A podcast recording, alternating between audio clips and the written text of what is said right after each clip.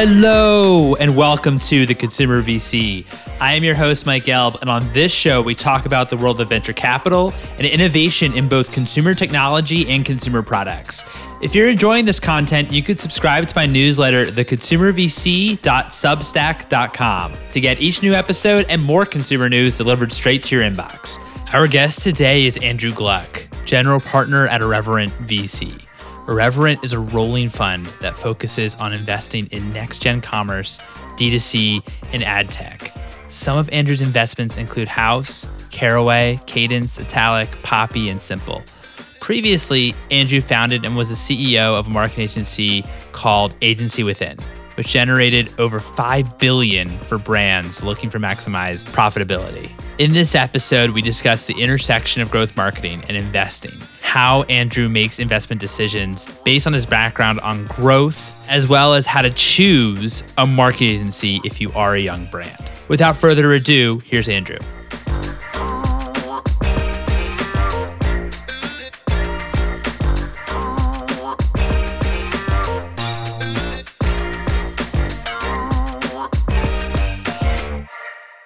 Andrew, thank you so much for joining me today. How are you doing? I'm good. I'm doing well. I want to start from the very beginning. What was your initial attraction to marketing, especially like online digital marketing? Yeah, sure. So I went to school at Brandeis and studied economics as an undergrad. Really have always loved math my whole life and had been good at math and loved it. And then also loved the interplay with economics and how people behave, consumer psychology, and growth marketing was like a beautiful mix of the two. It felt like here I get to leverage my math, consumer psychology elements, convincing people to do things, being persuasive, being able to run tests and learn and grow over time. I also love, as someone who's driven to, to be better um, over time, even competing against myself and form, you know, month over month growth and things like that. It, growth marketing is a place where you get a dashboard, you can get a score, you know, every single day, every single week, every single month in terms of how you're doing and how you're performing. And that really feeds into my competitiveness. No, that's great. That's great. And I, yeah, I totally understand. I mean, obviously, growth marketing is very, very competitive, and, and, you're able to analyze how almost with every second how the promotion is actually doing, which is, of course, unlike other marketing channels. What were some of the changes since you've now done growth marketing for what, like 10 years? Is that right? I did a little bit in college, but yeah, I, officially in like February 20 11 i've been doing growth marketing for for 10 and a half years now almost and it's it's it's been great i mean the industry has grown tremendously obviously over the past 10 years the information the community around it has, has grown uh, but i think the biggest thing is just the scale and opportunity uh, when i was first running growth marketing for a b2b company in brooklyn they sold signs so street signs stop signs things like that to the business owners, apartment building owners. It was Google ads. Bing ads had a little bit of volume. Facebook was barely off the ground there in terms of a, a place to advertise. Um, Snapchat was created yet. Um, Pinterest was not a place people were advertising. You know, you had direct mail. Direct mail has been been around for forever, but you didn't have programmatic direct mail in the same way. You didn't have OTT over the top uh, TV advertising. Podcasts weren't very uh, abundant or, or really exist in the same way that as they do now. So just the scale and opportunity and, and all the new channels that have grown has been tremendous to see. When you're consulting with brands, I mean, you just named a bunch of them, but what are some of like the decisions that go through your mind or how you think about growth and what the actual appropriate channel mix should be? Yeah, this is a great question and one of the toughest ones. And there's been a lot of ink spilled and, and fights fought over this, but you know, you start with what is the product? Do we is this a, a product where there's a lot of demand for it and it's a pull product, right? People are going and searching on Google and Google shopping, and you're going to be able to, to garner a lot of demand from there, right? Uh, pet food, right? People need pet food, they go online, they go and search it, they buy it. Or is this a push product, a product like, you know, conversely, uh, not a brand I worked with, but a brand that I enjoy, uh, Daily Harvest, right? Do people search for, you know, healthy smoothies? They do now. You know, at the beginning, they had to educate people about this and what they were doing and, and how they were building this and what that you know would look like for the consumer. And so they were advertising through facebook right? And those are for almost all consumer companies are going to be your two biggest channels um, regardless of you know kind of what you're in. You know over time you can grow into you know if you're in the b2b space into linkedin Pinterest, if you're especially in the wedding space or home decor or selling, you know, things related to home, um, whether it's, you know, loans or home renovation services, architectural services, things like that. Um, so it's about finding your audience and then going after them. But it's really challenging. The other thing that becomes really challenging is, yeah, when you're on one, two, three channels, okay, you can start to see as you spend more on one, how it impacts the other. When you start to be on 10, 12 different channels, you run into a problem where I hit Mike on direct mail piece, you know, on a Wednesday. He comes through brand search on Friday we hit him with a Facebook retargeting ad on Tuesday. He then converts through on the next Wednesday. Like, how are we divvying up that credit? And this multi-touch attribution, it's funny, it was solved-ish in 2011. Convertro, which was bought by AOL, almost had this thing, whole thing solved. And then Facebook started, and the ability to track through Facebook and view through conversions and everything else really kind of put the kibosh on that. But now it's just it's just so complicated. Because in the scenario that you laid out of you know maybe you maybe you got a piece uh, direct mail maybe you also then were hit on facebook with an advertisement. It's really hard to really understand okay what what actually what's the psychology of the consumer? What actually got the consumer over the line? When you're advising like startups and you know early companies what are some of the things that even as a consultant or as an investor what are kind of th- some of the things that you're telling these founders about attribution?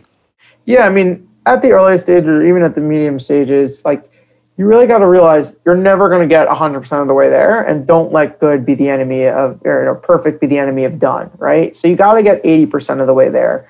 You have to understand that we're not going to be able to track everything down to the t every single touch point along the way and then if you can then you could build a regression model against it but you're not going to at the earliest stages and it doesn't make sense to in terms of the juice isn't worth the squeeze. If you're spending 100 50, 250, even, you know, a million dollars a month, looking at attribution as a whole, meaning looking at each of the channels individually, understanding what channels are similar. So Google non-brand search is equivalent to Facebook prospecting. Facebook retargeting is similar to Google retargeting. Um, you know, podcast is even more upper funnel and needs, you know, to be given more credit because it's harder to tie things back. Kind of understanding each channel in its own and then how they relate to the other ones. And then one thing you do need to track is total business, right? Because you don't want a situation where you're like, let's just even just boil it down to two channels and keep it really simple. Where Mike comes to me and he's like, hey, Facebook is crushing it and AdWords is crushing it. I'm like, yeah, but like total business isn't growing over time. Or like where you're not growing, you know, the whole pie. So you also need to relate that back to the total business and, and make sure that the total business is growing and not just the channels individually. There's some great points. I mean, I also like what you say about about podcasting as well. Like, also we need to realize that it's also a lot tougher for the consumer maybe to actually there's a lot more friction for a consumer to listen to a podcast episode than have to go to the website and even if they, they click a link in show notes there's a lot more friction there right than actually just being able to click on a facebook ad in actuality the, the truth is you know not just mike but all podcasters yeah you want to track with the code you want to track with the link clicks you got to realize and see you know when the episode drops is there a you know, is there a spike in traffic to the site? If you have a survey on your site, a how heard survey, are you seeing an uptick in podcasts? Are you giving, if it's a consumer facing company or even a B2B company, some type of code or coupon that you can use to then track it back to the source? Again, doesn't need to be Mike specifically, although it should be, but but yeah, you got to figure out the best ways to track each channel. That's a great point. I mean, not only tracking, you know, obviously the conversion, which is obviously what ideal, but also simply if you actually saw an uptick that maybe that's your top of funnel in a podcast, let's say, for example, where you actually did see people actually come to the website. And then maybe maybe that's like the beginning of their customer journey. What was it like eventually as well starting your own growth marketing agency? So a co-founder and I started the agency in tail end of 2014. We'd done some consulting before, both individually and together. We saw like a really big need in the market for the type of agency that we would have wanted to use on the brand side. When we were on the brand side, like Vitamin Shoppe, Quidsi, some of his roles, like we worked with agencies. We often took over accounts and saw like what our agencies were doing. We were fired a lot of agencies as we came on board into places and saw that there was no agency that was really focused on data driven performance, right? Using the data and being focused on performance. Those are the, the most important thing is it working, right? And the relationship matters and that can augment performance or can hinder performance. But um, at the end of the day, that's what you're getting paid for as an agency. So we really came in with that approach. We when we built the agency, how we grew was, you know, word of mouth and referral and reputation. I mean, we knew some of these businesses better than some of the, you know, our point of contacts within the companies in terms of understanding how the business actually worked. That was another component, right? A lot of these agencies are started by people who have media backgrounds. And honestly, a lot of these people started with like the creative background and then layered on performance marketing, which is a very different skill set. So we had the business background as well to understand what our clients are trying to accomplish and then go and and layer on that into a plan, a strategic plan on the paid performance side just for advice for you know founders that are currently maybe looking for a to actually outsource and looking for a growth agency what's kind of like that due diligence process that they should do? Yeah i think you should find you know an agency that's the right stage for you and the right sector for you right? I think that's really important. So find other brands that are a step or two ahead of you in your sector right? If you're in cpg and cpg if you're in food F&B and F&B and, and speak to those founders that you see having success and growing and, and go talk to them and get re- recommendations and referrals from them. And then, you know, it's great when they, you know, all these agencies uh, have these nice, you know, presentations, sales decks. Like, I like to see when agencies, um, you know, what I recommend is like, okay, when they were talking to you, did they ask about the business? Do they understand the unit economics? Do they understand, you know, the the pain points and the, how to scale and what scaling, you know, looks like and you know like that shows another level again of bringing not just you know media buying but understanding hey this is a you know a lot of times venture backed business has these growth expectations and it's it'll be great if you you know are an amazing media buyer but it also is you know one plus one equals five not not just two if you could also bring that that business perspective. And if they're bringing that on the you know introductory call or in that in that process that that bodes really well and the other one is like, you know, figure out a way to to have them either audit the account or work with them on a smaller scope or, you know, a one, two, three month trial before getting locked into long long term contracts, right? Agencies work hard. Most of the work, a lot of the work is in the first, you know, few months. So be good to them, pay them, give them the opportunities. But if they're not working, like, you know, fine, move on to the next thing. And also I think like setting expectations up front is really important once you do decide who to work with around you know what does success look like. The worst thing in the world is they come to you and week two weeks three weeks in and they're like hey like things are going amazing. You're like well i don't think so right? You want to make sure you're on the same page from day one. Um, the final thing i'd say like for me is a big red flag are the agencies that are like okay cool like we'll launch and then we'll do an intro call week one and then like we'll we'll launch like one or two campaigns and then like we'll do some keyword research and then like we'll be live like fully ramped by like week four. And it's like no like we should be live fully you know not maybe not fully ramped with tweaks and everything. But like if you have accounts already live on you know adwords and facebook and the other platforms like they should be taking over the reins and ramping up within a week to 10 days. Like we turned on accounts in 24 48 hours in terms of restructuring, rebuilding, and like, yeah, that would be six hours, seven hours, and days, and uh, a few people working on the account. But like, that's what you want to see is people diving right in and and and getting into the action right away. Yeah, those are really good thoughts around. I particularly liked when you first said about how look at brands and of course, you know, founders no founders, CEOs no CEOs. And so look and maybe contact brands that might be a little bit far ahead of you. Instead of looking at, for example, like maybe like the all-star um, agencies, not not say the ones that are that are a couple ahead of you all-star, but you don't need to look at like the ones that are doing like the Nikes of the world and what have you. You can look at agencies that maybe are doing or maybe one or two step above you um, that maybe on, on like the similar size in terms of maybe similar like ad budget size in terms of actually who you should hire. That makes a lot of sense. I, I really appreciate about that. With all this being said about paid marketing, though, when does it make sense for a company to actually start paid marketing? You know, for direct consumer companies, once you have the product and your website's live, you're getting some traction, and you have revenue and you have visitors to the site. One thing I think that's really important is you know the product needs to be good and the website needs to be good and the experience needs to be good for paid marketing to really have a chance to succeed like your organic and referral traffic and the traffic that comes through PR and press and your launch and your friends and family and your network, you got to see you know at least two percent conversion rate usually on that traffic for it to then make sense to layer on paid because paid you're going after cold outreach. People have never heard of the brand don't know anything about it. And you know once you start to dip below 2% on, on organic and then paid is going to be usually a worse performer for you um, on that end and then the economics become really tough. At the same time you probably need to scale. So starting as soon as you can and learning as quickly as possible is great. What i'd like to see more what i'd recommend more is like a lot of people want to do this big buzzy PR press launch everything. Like launch the site two, three weeks before, see what the organic traffic is like, send it out to friends and family, you know, have them catch all the bugs, make sure that the, the website is is ready for that kind of uh, that kind of traffic and and make sure it's optimized at least somewhat to to make sure that your conversion rate is going to be successful.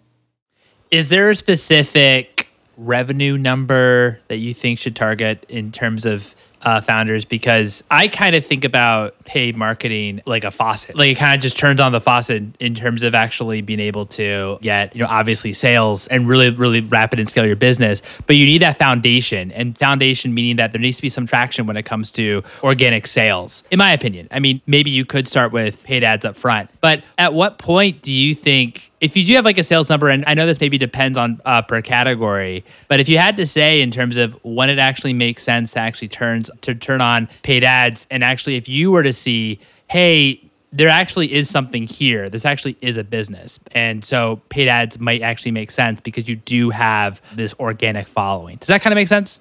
Yeah. What we're seeing more and more in the direct consumer space is people who are building with an entrenched audience, whether it's they have a following on, you know, Instagram or TikTok, or they're partnering with celebrities, or celebrities are the ones building out the brands, or they're getting celebrity investors and endorsements right away. They have a newsletter, maybe they have a podcast, Mike. You should launch maybe a a cool t-shirt company or something here. It does create a really great groundswell for what you're doing, right? Because again, at the end of the day, the things that are you know important for the company to scale and to succeed are are CAC and LTV. And if you have a bunch of free, they're not free because you've maybe taken time and, and years to build out an audience and, and all of that. But if you have quote unquote free or non-paid people come into the business, then that's great. I was part of a great Twitter thread like a few weeks ago. I don't remember exactly when. Someone was promote was talking about like, you know, again, these these brands that are being built on the backs of content, right? Glossier, Dr. Axe, um, a bunch of others were mentioned in the thread. I haven't yet seen like a brand that's been okay, like no, we're launching the product and the content at the same time, and like the content will grow over time. It's usually like, hey, we have a successful content and we have a successful following. Let's go monetize it through a brand. So that would be interesting to see. And an experiment that I'd be in following is kind of that kind of slow burn kind of work. That's a really good point in terms of the, you haven't really seen the content piece and as well the brand launch without an acceleration of paid advertising from the get go, where you actually have those two coupled together. So that makes a lot of sense about why you should be even think about going paid maybe earlier than expected. Let's also switch gears and talk a little bit about you know you as an investor. I know you recently launched a rolling fund, which congratulations. No, that's great. So, so talk, talk to me a little bit about how that came together. Yeah. So as you mentioned, so I had had the agency, grew it over four years to be the largest independent digital marketing agency in the U.S. Had a successful exit from it. Um, my co-founder's still there, running it to this day and then was trying to figure out what was next for me. Really loved the early stage space, especially enjoyed working with founders at the agency that were founding team, just founders, really that zero to one, go to market, thinking through pricing, brand positioning, and you know, building out, you know, a real business. So it was really exciting for me to you know start to dabble in that space through investing a little bit of advising did that for two and a half years directly investing my own capital invested in 23 companies directly and with pretty good success in terms of no exits yet, but TVPI of of 3.7x, IRR north of 125%, uh, top percentile returns based on AngelList calculator. And based on that, I'm now taking the next step. I've always kind of known, or at least for the past, you know, year, year and a half, that that a fund would be the next step. I wasn't quite ready for a traditional fund, which takes a little bit longer to raise, has a little bit more restrictions and less flexibility in some ways. Um, and so the AngelList Rolling Fund was a perfect on ramp for me into the this next stage in in going out and you know making that transition from angel investor to VC. That's awesome. That's awesome. I mean, congrats to you. We talked a bit about rolling funds as well on Ben Zeis's episode and, and, and some of the benefits of a rolling fund versus a, uh, a, traditional venture capital fund. And we'll certainly put yours in the show notes so people can go. Um, um, also, talk about it too is your due diligence process how do you think, especially coming from like a marketer background, how do you then evaluate companies at the early stages? Yeah, sure. So um, it's funny because I'm actually, you know, laying this out a little bit more as I as I build out my fund deck and and have have kind of clarified the things that I've that I've done and realized that there really is, you know, kind of a, a pretty strong process here. Um, the, the first one for me is is really founder market fit. Um, it's it's really important for me um, at the earliest stages where there's generally no traction, sometimes no revenue, no product even to to look at or evaluate is to understand, you know, does this founder really understand the market? Do they have an unfair advantage? Invested in Caraway very early. Um, ben, who's also a good friend, was an even earlier investor and advisor there. But you know, when you speak to Jordan, even though there was no product to look, feel, touch, you know, there are pictures and, and, and all of that, you could tell that he understood the kitchenware business better than anyone else who was building one of these early stage kitchenware competitors. Uh, and you know that for me is a huge component of my of my process. Uh, does this founder have these earned, learned insights? Do they have this built-in network of either you know people that they are automatically going to pre-sell into, um, customers that are already lining up the door because they know that this you know this founder he or she is building you know an amazing amazing brand. I look at Steph Hon at Cadence these amazing travel pods, and you know she was her background as both the consumer for it, but also her background as a designer was perfect for what she was building. And so she already had, you know, community around her of early testers and users who she knew was gonna was gonna buy the product, give her that early feedback as as she grew out that that business. And then, you know, layering it on when it's a little bit later stage, you're you're also looking at, or even in the early stages, you're looking at I do like to look at a financial forecast. I learn a lot from it, more in terms of how founders think and operate. It doesn't need to be a full blown, you know, five year pro forma, but understanding, okay, like how does marketing scale? How do you think it scales? What does CAC look like? Are your retention numbers realistic? Are your oh well, we're gonna, you know, our average customers are gonna repeat five times. Like, yeah, just probably not. You know, remember your average customer is gonna be weighed down by the one time customer yes, the customer that stays might that might be a median. It's not going to be the average. So looking at, at kind of the numbers and metrics and making sure that the founder has the strong base for building out a consumer brand. On the product side, uh, I care about the product. I'm not the best evaluator of what's what's cool or what's hip or what's gonna you know be a hit on like a product side. So I tend to stay away from like fashion and apparel and even you know I invested in Haus, uh, the alcohol brand. I never tasted it. Um, you know, it's I, I keep kosher. It's not kosher. I never tasted it. Me and one of the other investors joke about having to do a kosher batch for us um, all the time. You know, the product matters, but like I don't think that that's where I have an edge and an advantage in terms of diligence. I have founders who you know are running marketing. I I, I go back to Poppy, uh, direct consumer wedding flower business, where I'm on a call with the founder diligencing and she's talking about numbers. I'm like what? These numbers are too good to be true. Like pull up your facebook. Let me see. And she pulls up her facebook. Like we're diving in you know i look at shopify i look at adwords and, and facebook ads and, and due diligence on these things it's what i know best it's what i think i can kind of start to get an unfair advantage in terms of seeing listen, the business will change a hundred times in the next 10 years but understanding like are the components here do they have the ingredients here for this to to really massively scale.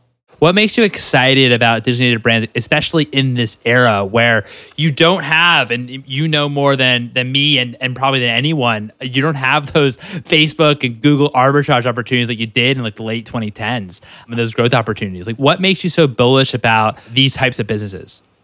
What makes me really bullish is is just founders who are building this space with again this unfair advantage. A lot of times it's a distribution method, right? Um, so you do see these celebrity endorsed, celebrity backed brands that have something attached to it where you are building something that might not be the necessarily most innovative, but maybe the distribution channel is really new or different.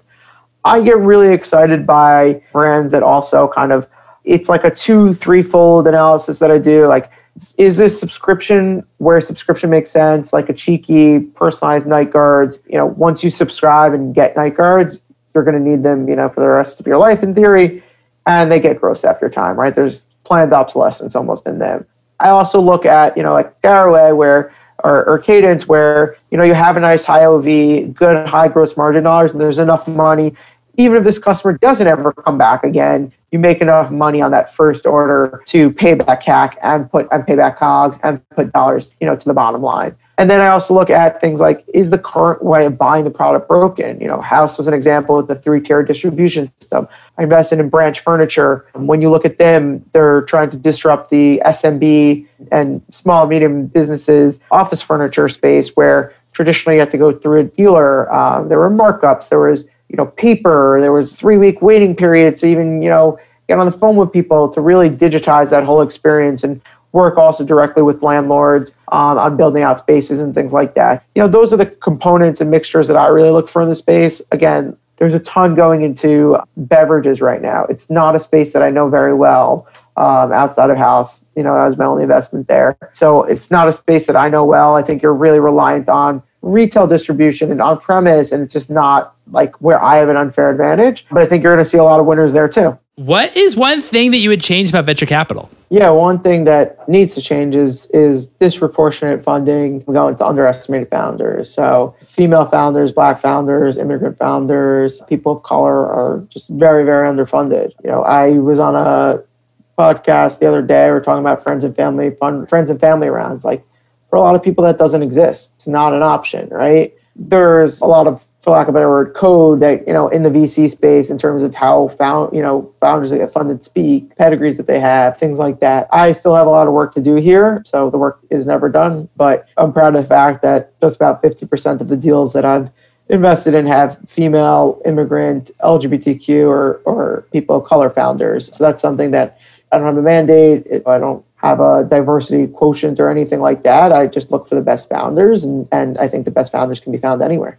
What is one book that inspired you personally, one book that has inspired you professionally? Sure. On the personal side, uh, it's Atomic Habits uh, by James Clear. He talks about these small changes. One thing that I really love is like the identity piece that he talks about. Um, I, you know, have been a nail biter for a long time. He talks about, you know, you have to talk to yourself a little bit and start to be, you know, identify yourself as I'm not a nail biter, right? And so with that, you know, I've been able to completely curb it, but but do a lot better. Same thing on the health side, still a long way to go, but I've since the beginning of the year lost over 40 pounds so far, and it's small changes lead to big changes, and they compound, and and some of it's identity, you know, building for yourself. Uh, a belief in how you behave and how you interact with the world is, is really important. On the professional side, uh, I go back to Jason Calacanis' Angel. The book is is phenomenal. It's great. It really, you know, it really gets the juices pumping when you read it in terms of how someone with, you know, not much of a of a tech background, I wouldn't call him completely an outsider. He was a VC scout, so but you know, has been able to find great deal sources